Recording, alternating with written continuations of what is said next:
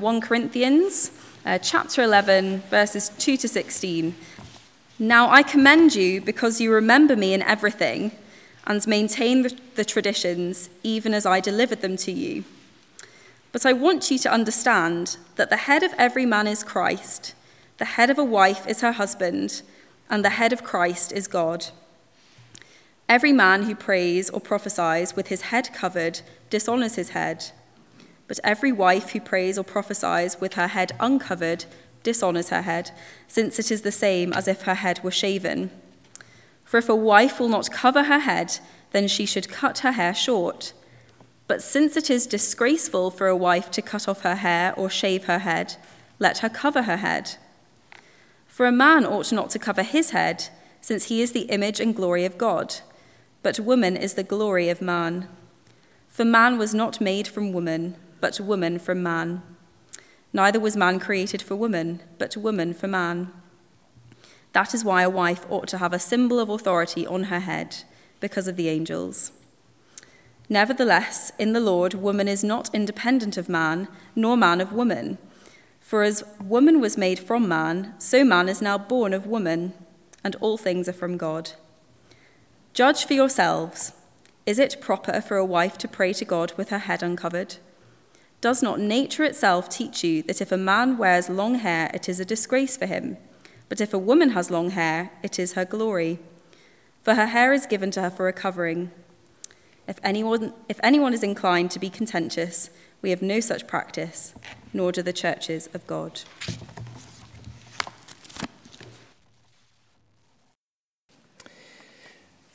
I want to say right up front that I'm aware that reading, that passage, well, it may well have raised a lot of questions and some hackles. This is a, a part of the Bible, a passage in the Bible uh, that is difficult. Uh, the reason why, if you look on the back of the handout, um, you won't see my usual kind of outline. It will come up on screen, but it's because I've been continuing to grapple with the passage. Some passages in the Bible are difficult to understand. There are some details that are thorny. What does that quite mean? Other passages in the Bible are difficult to accept from our cultural standpoint, we think, oh, yeah, that's not what I would have said if I'd written the Bible. This passage is a bit of both. It's challenging, challenges our brains, our minds. We're going to have to work a bit harder tonight than sometimes on a Sunday evening sermon. And it will challenge our hearts and our wills as to whether our Creator knows the good for us, whether our Creator is good. So we always need God help, God's help as we come to His Word, but perhaps especially tonight um, in, on these topics, controversial in our culture, and with some of these particular verses. Um, I'll tell you right up front, in case you're distracted by it, if you want to know what because of the angels means, I'm not going to say up here, you have to ask me, because I don't actually know. I think there's four or five possible options, and I can't um, tell away from the Bible to tell between them. So feel free to ask me afterwards, but we're not going to spend any time on that. Let me lead us in prayer. I know we've prayed in song, but let me lead us in prayer as we turn to God's word. Our Father in heaven, creator of all things, help us now to understand what you're saying in this part of your good and loving word, and open our eyes to your goodness in creation and how it reflects your goodness in yourself. We pray that in Jesus' name. Amen. Well, our topic tonight does involve men and women, uh, I think particularly husbands and wives as we go through, and what you do with your head. And I'm aware if you've just started coming to church or you're looking into Christianity, if this is the first sermon at Chalmers you've heard, you may well be wondering, what on earth is this? I mean, what have I kind of stepped into? Who are these people? Have I kind of come into a 1950s time warp where it suddenly seems like kind of sexism or domineering of men is seen as okay. What kind of church is this? The answer to that is, is not that we think domineering sexism is okay. I hope that becomes really clear as we work our way through this passage. The answer to what kind of church is this that you've come into is that we are a church that believes every word of the Bible is a word from God for us. What that means is when we get to a difficult bit, we don't skip over it. That is, the way we do our preaching isn't I decide what topics I'd like to talk on and then pick the bits of the Bible that would say that. No, we just work through books of the Bible, take God's word on its own terms. He sets the agenda of the topics we cover.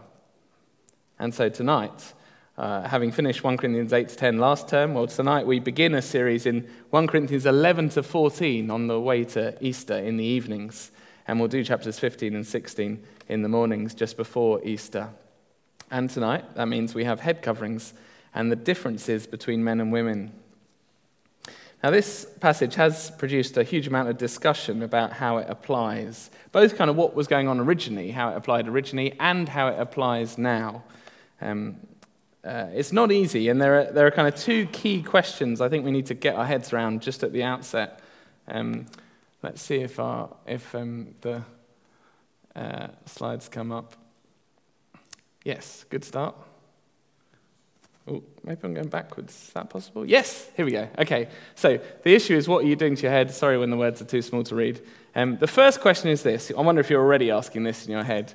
Is this just cultural and specific to the particular context? Is it just cultural, what's going on here, this passage? Or is it all transcultural? That is, is it, is it kind of binding on us to obey this literally in 21st century Edinburgh? Those are important questions because if it's the first one, well, we can safely ignore it and move on. If it's the second one, we do need to obey it and get our headgear right. Always we're coming to God's word, seeking for it to change us, seeking to repent in light of God's voice. So is it all just cultural or is it all transcultural?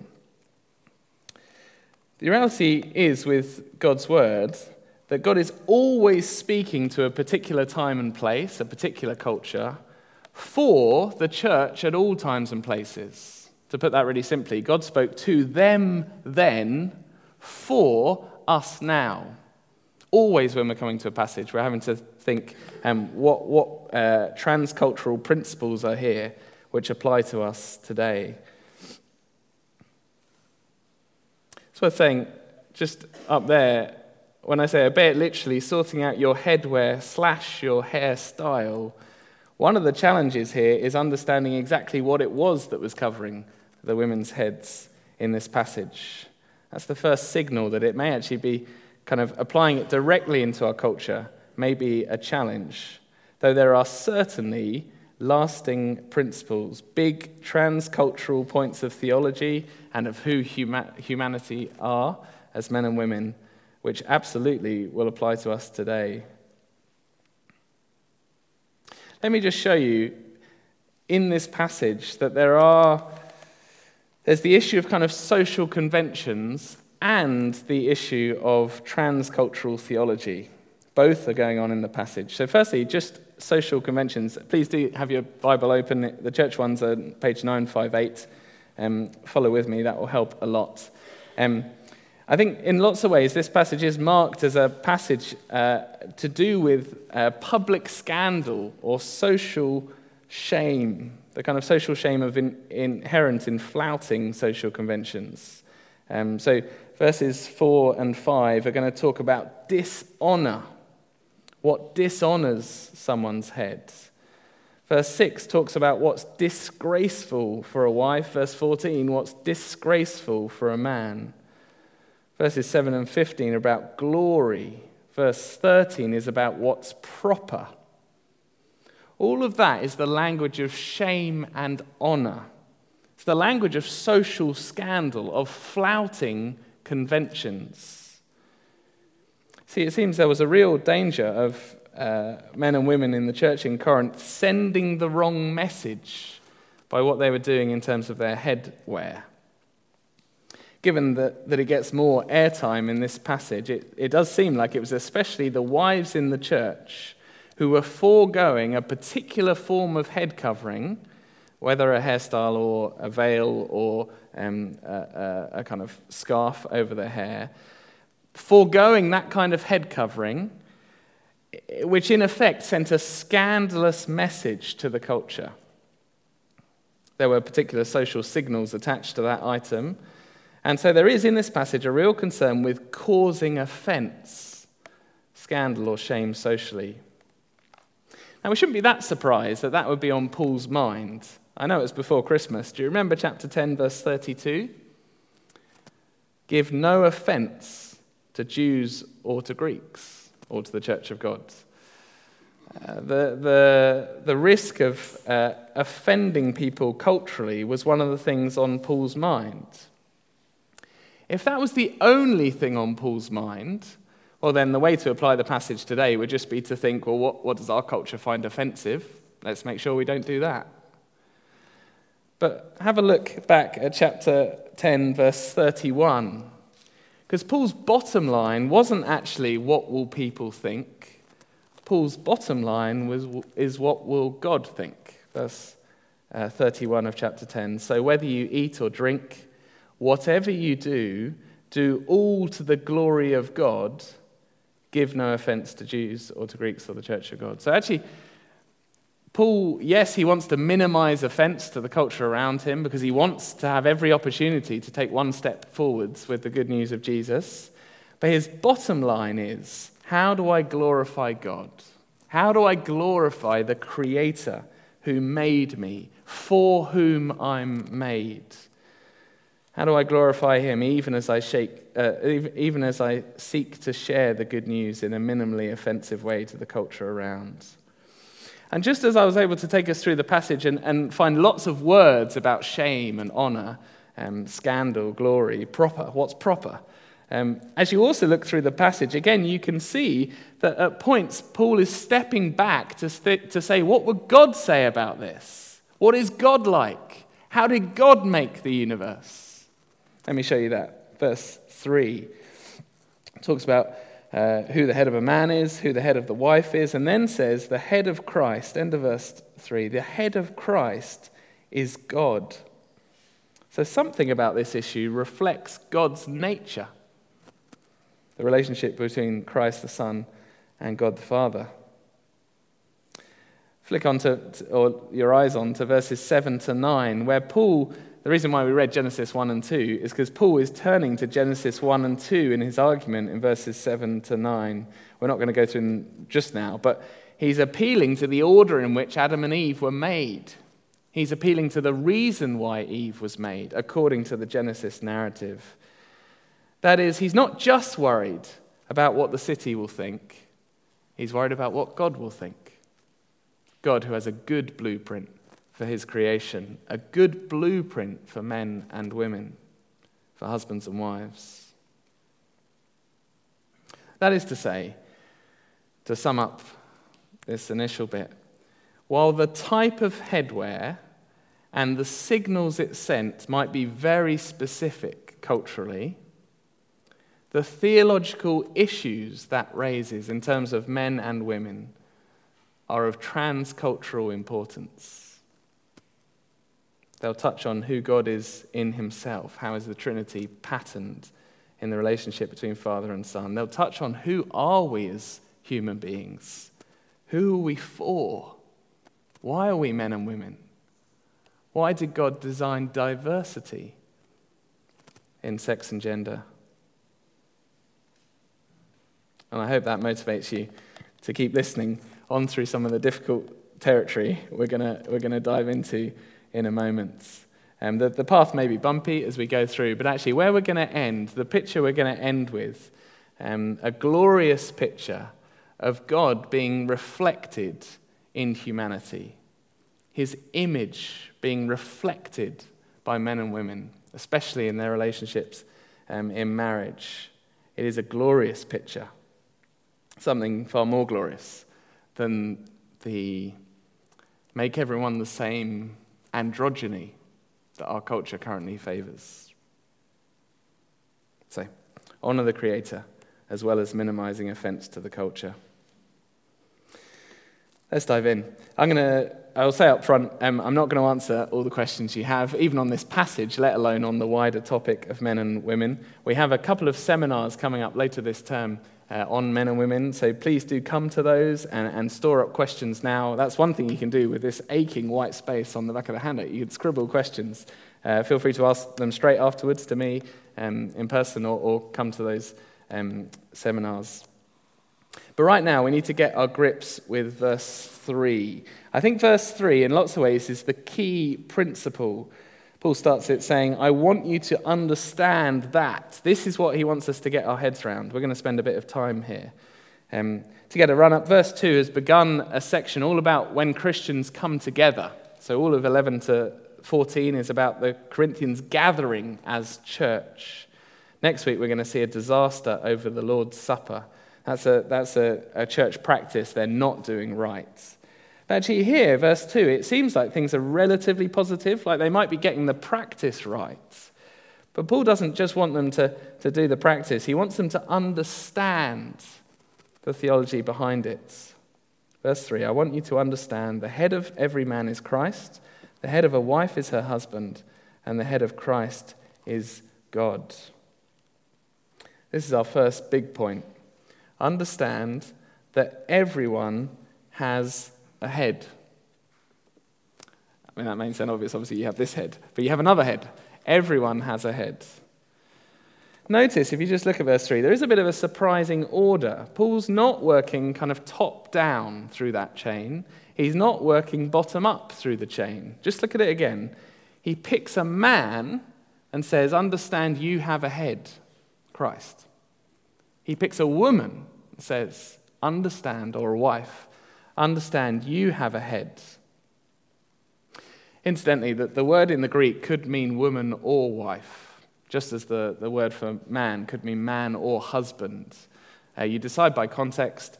Uh, the translators of our church Bibles um, have decided, because of context, that it is probably talking about wives um, in, in their headgear. We'll understand why later. I think that's probably a good judgment call. So, man, you have a head, Christ. Wife, you have a head, your husband. But then, to ensure we don't jump to misunderstandings as if to have a head implies some kind of inferiority or lesser value, he then picks Jesus Christ, the, the Son of God himself, and says, He has a head. God the Father. Let me put that on the screen. Um, oops, forwards. Uh, I'll try and make this bit at least clear. Uh, a man has a head, a wife has a head, Christ has a head. That is key. If we can understand that, and not just understand it, but accept it, accept it as a good thing, part of God's good pattern, well, we'll be a long way to understanding the rest of the passage, and indeed um, wider teaching in the New Testament uh, about um, the, the, the pattern of male female relationships. It's worth saying as you go through the New Testament that um, that the apostles apply male headship into families, particularly. That is, home families, husbands and wives with their children, and the church family, the household of God. Christians would disagree if it, it extends further than that, but I, am not keen to go beyond what the Bible is clear on, on this. We've still got the questions. That's men and women. I think it's right to apply it particularly here to husbands and wives. We've still got the question what does the word head actually mean? What does the word head actually mean? This is debated um, a lot. A lot's been written about it. Uh, what does head mean? We mustn't just jump to conclusions by what, what would I mean by head. So we know about heads of companies or head teachers or heads of the board. Um, but we've got to ask what did Paul actually mean when he wrote it? It's a good question. One suggestion you may be aware of is, is perhaps the word head means source in the way we might talk about um, the head of a river could be the kind of source of a river. Uh, and maybe you could, you could say, well, verse 8 does talk about woman coming from man as Adam's rib is taken to, to uh, make Eve. Um, so maybe it's just a kind of source uh, word, not particularly about authority, as we might think with head of the board. Um, it's worth saying um, there's been recent research checking that. Is that actually a legitimate use of that word? Um, a scholar, Wayne Grudem, you can look up uh, his work uh, on this. He did a survey, apparently, of 2,336 places where the word was used across 1,200 years of literature inside and outside the Bible, and found that although the word can mean source, if you look at the context in which it's applied to human relationships, it never does. One commentary puts it like this In over 50 examples of the expression person A, is the head of person B, found in ancient Greek literature, person A has authority over person B in every case. Which is quite de- decisive in terms of wider usage. But actually, it's not enough because sometimes Bible words have Bible meanings. And so we still have to ask the, the question how's it used in Scripture? And particularly, how does Paul use the word? What does he mean by head? So please keep a finger in 1 Corinthians and flick forward with me to Ephesians. Ephesians chapter 1 is where we'll start. We were in this book of the Bible um, last year. Ephesians chapter 1, which in chapter 1 we'll speak of the headship of Christ, and in chapter 5 will will speak of um, husbands as head in a family context. Uh, it's page 976, sorry, if you're in a church Bible. Uh, Ephesians 1, verse 22. This is talking about Jesus, the, the risen Jesus being put Verse 21 far above all rule, authority, power, dominion. Verse 22 and God put all things under his feet and gave him as head over all things to the church, which is his body, the fullness of him who fills all in all. No doubt Jesus is a source of life to us, but in that context, it is clear that he is head over the church. Flick on to Ephesians chapter 4 verses uh, 22 to 24. Sorry, Ephesians, sorry, Ephesians chapter 5, verses 22 to 24. Ephesians 5, 22. Wives, submit to your husbands as to the Lord, for the husband is the head of the wife, even as Christ is the head of the church, his body, and is himself its Saviour. Now, as the church submits to Christ, so also wives should submit in everything to their husbands. So, again, there the, the word head being used in the context of authority. Headship and submission roles are clear and explicit in Ephesians 5 in the family. At which point, for some, no doubt, again, the, the questions and the hackles are rising. Like, what? How can that be fair? Really? Today? How dare the, the Bible kind of justify male dominance, provide an excuse for husbands bullying their wives or, or kind of lording it over their households like some kind of medieval feudal baron? Actually, just before we turn back to 1 Corinthians, read on one more verse to verse 25. Husbands, love your wives as Christ loved the church and gave himself up for her that he might sanctify her, having cleansed her by the washing of water with the word. The job of head in a marriage or family household, and actually the job of elder in a church family household, the household of God, is not to lord it over others, not to kind of assert our authority, flex our muscles, bully others into submission. Not at all. That is not biblical headship. The job description for a head is to be like Jesus, to love like Jesus. And how did Jesus love? Well, he gave himself in service of others. He led in a loving way for the good of those he had responsibility to care for. I wonder how many husbands and fathers, as well as this one, here tonight need to, that reminder again. You are the head of your household. Your head, Jesus, says it. But how you exercise that headship is not for your own self service, but in loving sacrifice for the good of your family.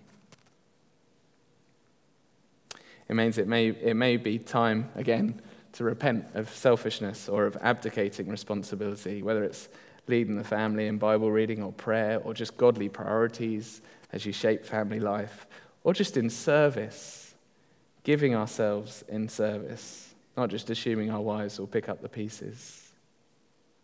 So, let's go back to 1 Corinthians 11. And hopefully now we, we have a kind of better sense of that word head. I know we're spending a lot of time in verse 3. Don't panic, it won't be the same for every verse. Uh, to be a head, according to the Bible, is not like being a head of a company or a head of a board or a boss is to be a head like Jesus, that is, a loving, self sacrificial leader, one who puts the eternal needs of his people ahead of his comfort, his ease, even his life. But there is responsibility and authority there. This is what biblical headship is. Strikingly, therefore, if you just look uh, at that picture on the screen, both men and women, husbands and wives, can look to Jesus as our model. Let me put some arrows on to show you that. The husband uh, sees the model of Christ.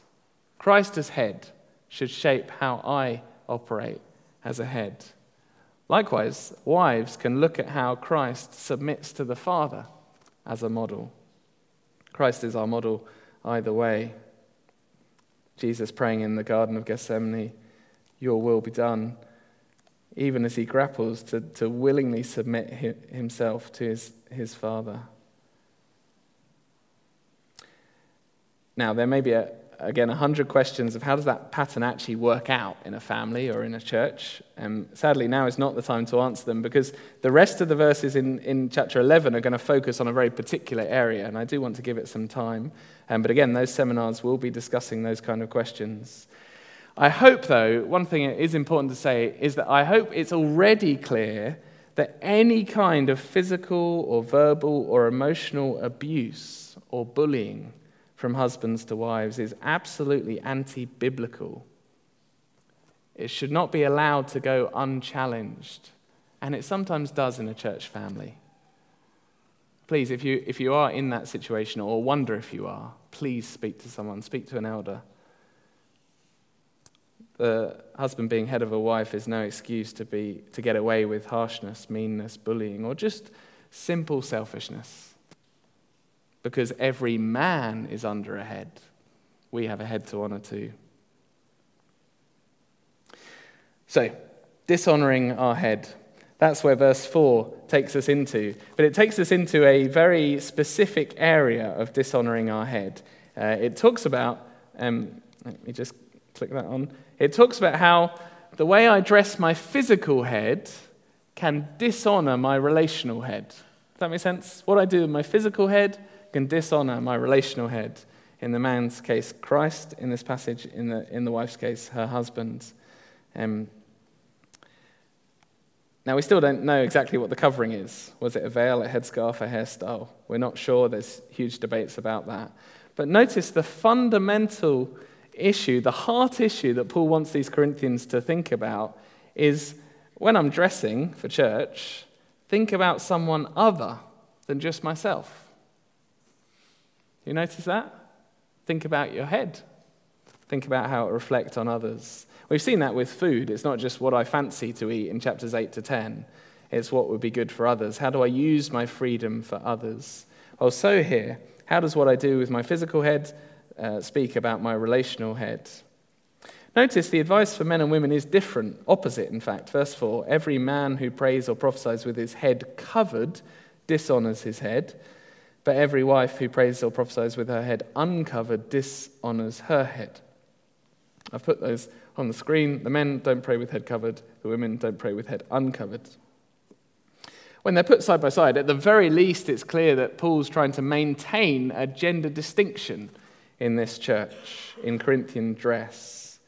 Um, we're going to come back to that because I know that um, gender difference is a huge area of discussion and pressure and criticism in our culture at the moment. So we will come back to that broad issue of gender differences. But first, let's zoom in on these specific instructions, because I think there is some cultural background that's helpful. It's not absolutely certain, but I think it is helpful.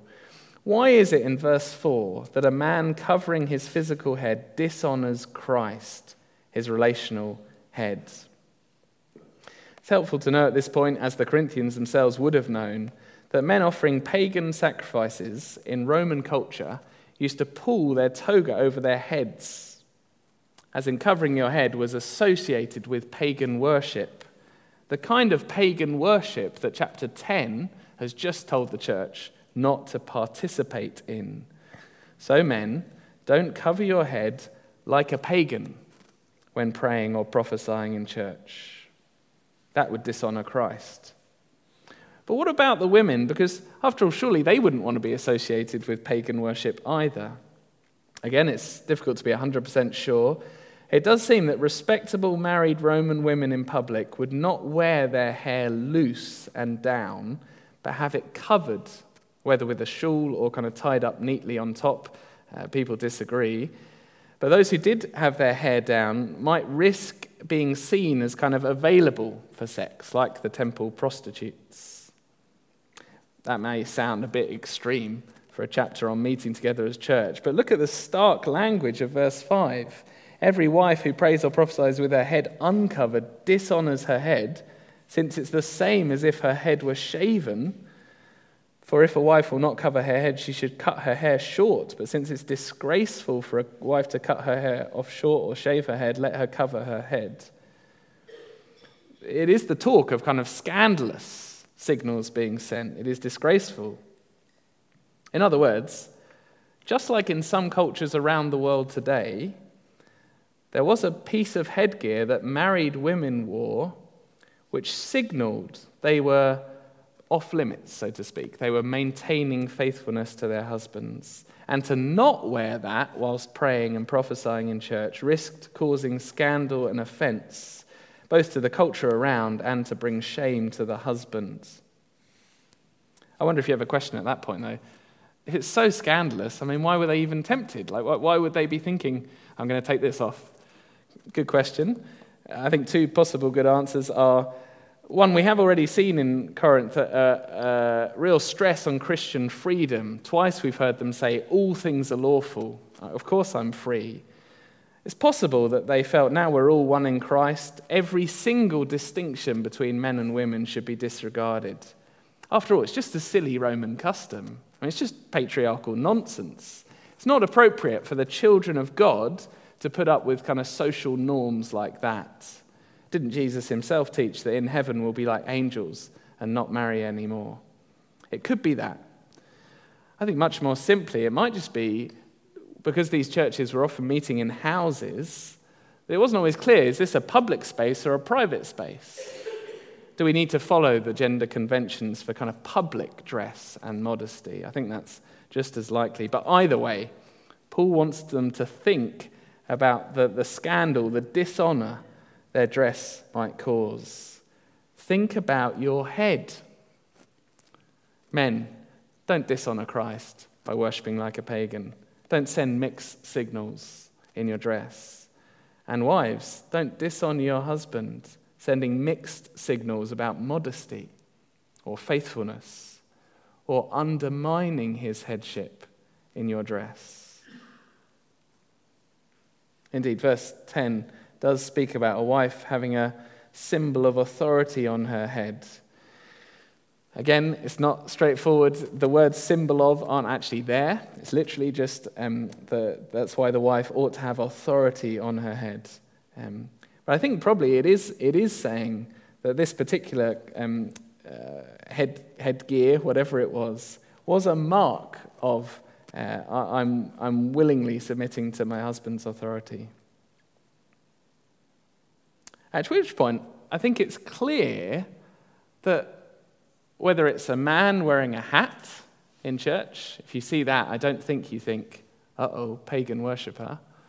Or, well, Josie was leading up here um, uh, without any covering on her hair. I don't think we suddenly thought, wow, immodesty. And Josie and I did have a conversation before she, before knowing she was leading to this passage, she did ask me um, what was appropriate. Do you see that it's not the same signals being sent in our culture? Let me give you an example, um, partly to give your brains a breather for a moment, because there's, I'm afraid, more to come after this. Just an example. Um, when I worked in London, I, I went to lots of weddings and helped with, with a few of them. And if a whole load of men turned up wearing knee high white kind of stocking socks things and what looked like skirts and a kind of I don't know, metal bum bag of some sort kind of sitting in front. If that happened down there, let me just say it would have been confusing. I wouldn't have known what to make. Um, and it would have actually, outside it, if you didn't know that actually it was probably just a Scottish wedding, um, outside of those conventions, genuinely, it might have been confusing to a different culture. That might have confused in terms of gender distinctions. Up here, it's completely different, isn't it? Actually, quite macho from what I can tell, a kind of manly expression. Um, uh, I think. I don't really know. I'm, I'm, slightly out of my cultural depth, to be honest. Um, the point is, that's the point, though. Do you see? Different time, different place, different culture, different signals.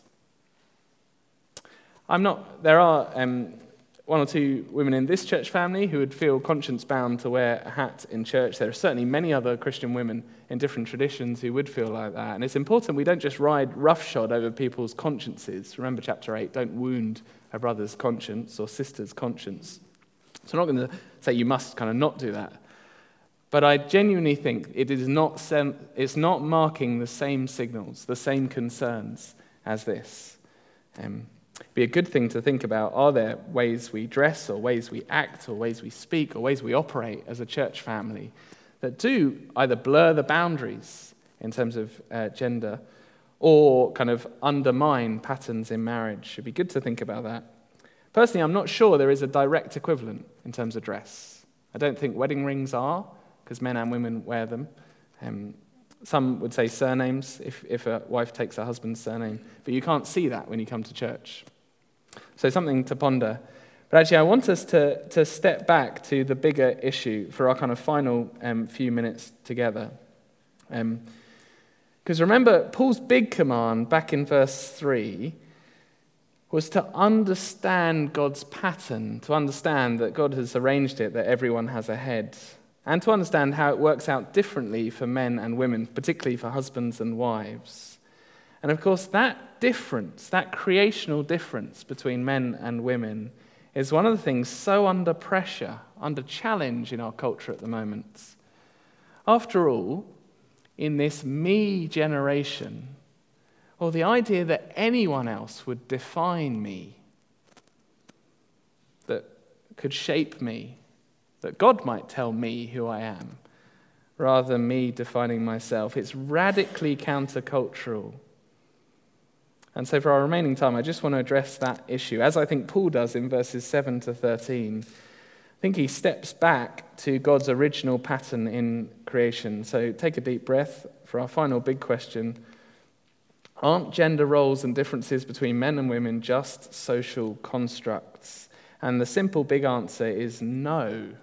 They're not just social constructs. They're expressed in different ways in different cultures. But both biological sex difference and some gender role differences are not just invented by human beings. They're given by God. Indeed, we've already said, seen from verse 3 that they are a reflection, an echo of uh, Trinitarian relationships, the ordering of the Father and the Son, a unity that has difference, an equality that has headship.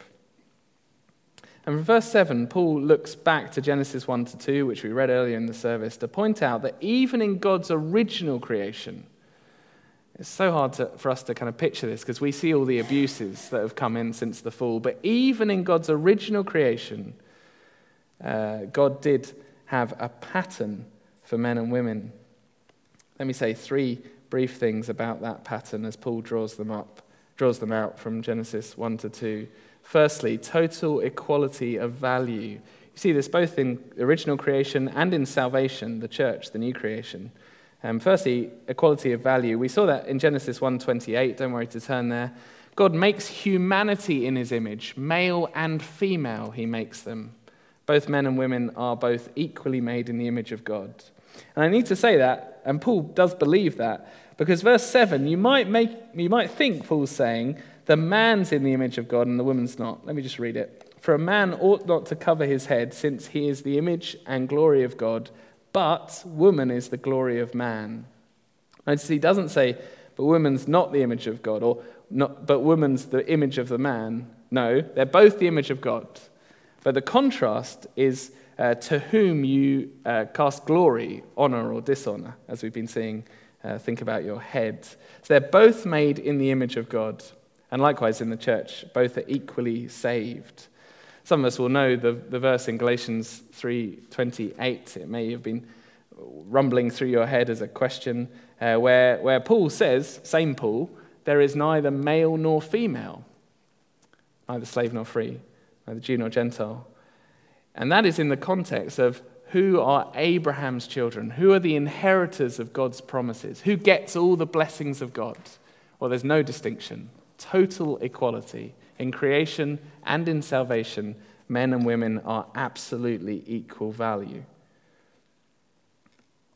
Nevertheless, that doesn't mean that there are not different roles. There's a genuine difference in roles.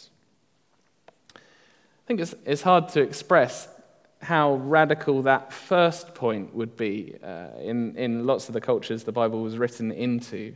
This radical equality. It's one of the shocking things when you see how, how lovingly and with such respect the Lord Jesus treats women.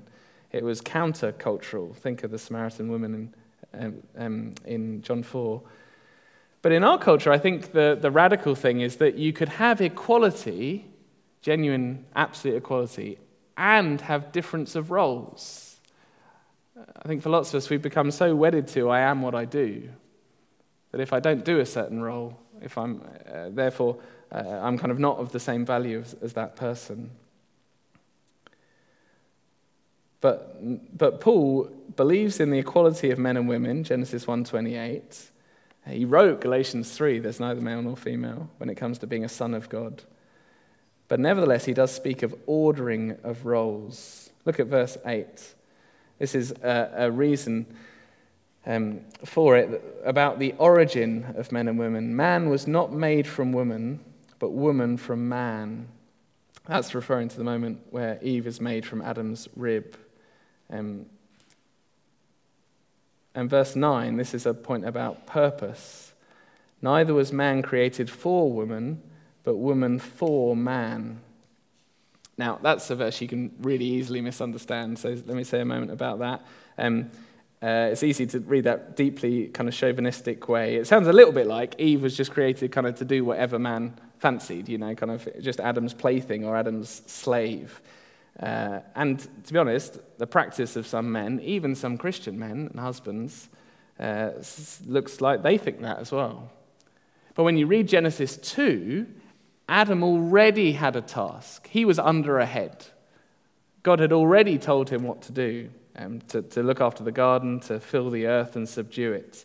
And when Eve was introduced as a helper, it wasn't to help Adam pick up the newspapers or to fetch his slippers. Eve was a helper in the great task God had given to be fruitful and multiply, subdue the earth, tend the garden.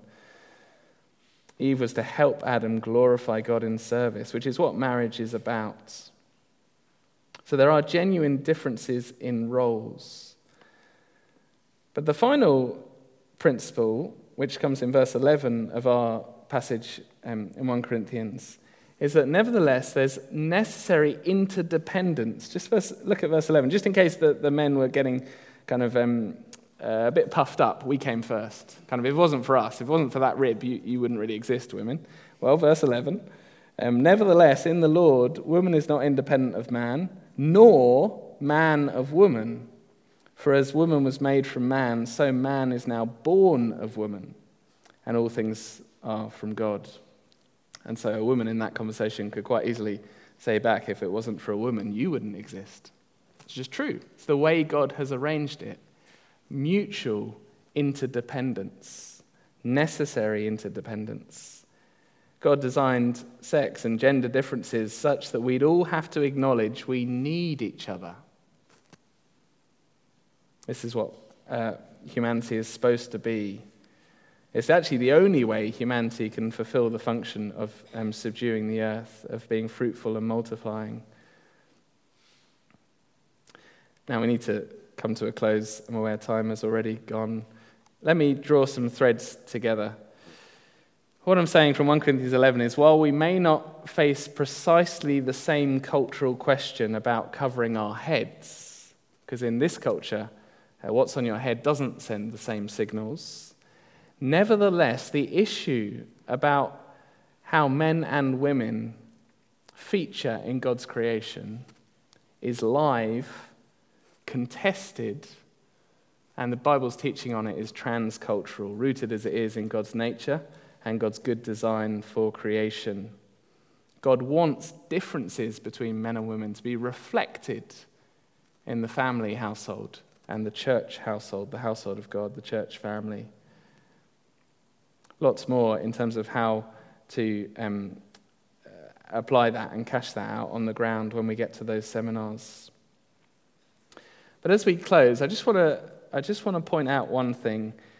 I think it's very easy to look at the start of chapter 11 as a kind of awkward bit, a kind of hurdle we need to get through before we get to the interesting stuff about the Lord's Supper and spiritual gifts in chapters 12 to 14.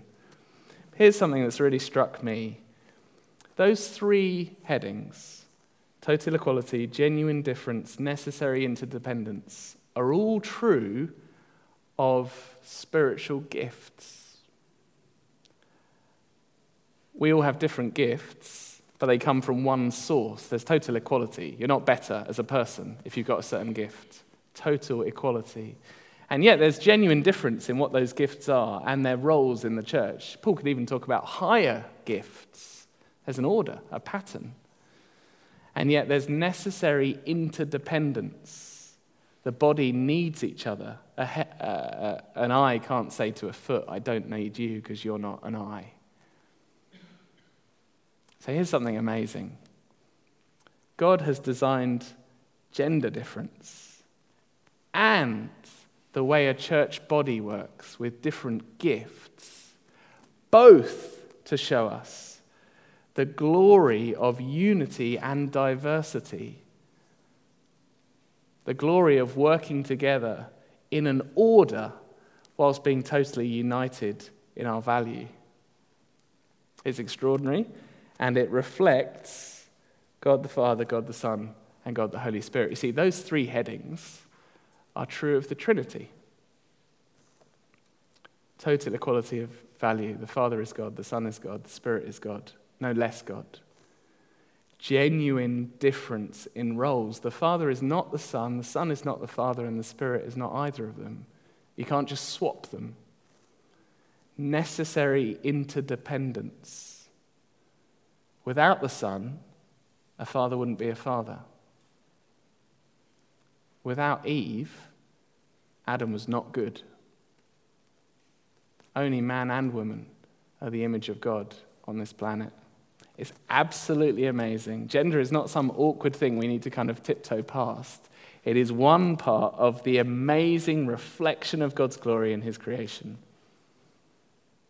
And I pray that as a church family, and especially as we go on to think about other areas uh, of, of gathering together as a church family, I pray that we will come to love our diversity and use it for mutual benefit and God's glory. Let's pray. Our Father in heaven, our culture teaches us to be autonomous, to just think about me and who I want to be. And yet, your word and your creation pattern teaches us that we need each other that we should value each other, and that in the differences you have put into your creation, there is real joy and beauty and reflection of your nature. And so we pray, Father, in amongst all the questions we have, we pray that you would help us as a church family to operate in a way, to love and serve each other in a way, to exercise our responsibilities in headship, in submission, in all of these areas, we pray you would help us to do it in a way that honors you and honors each other, and so brings great glory to the Lord Jesus. Amen.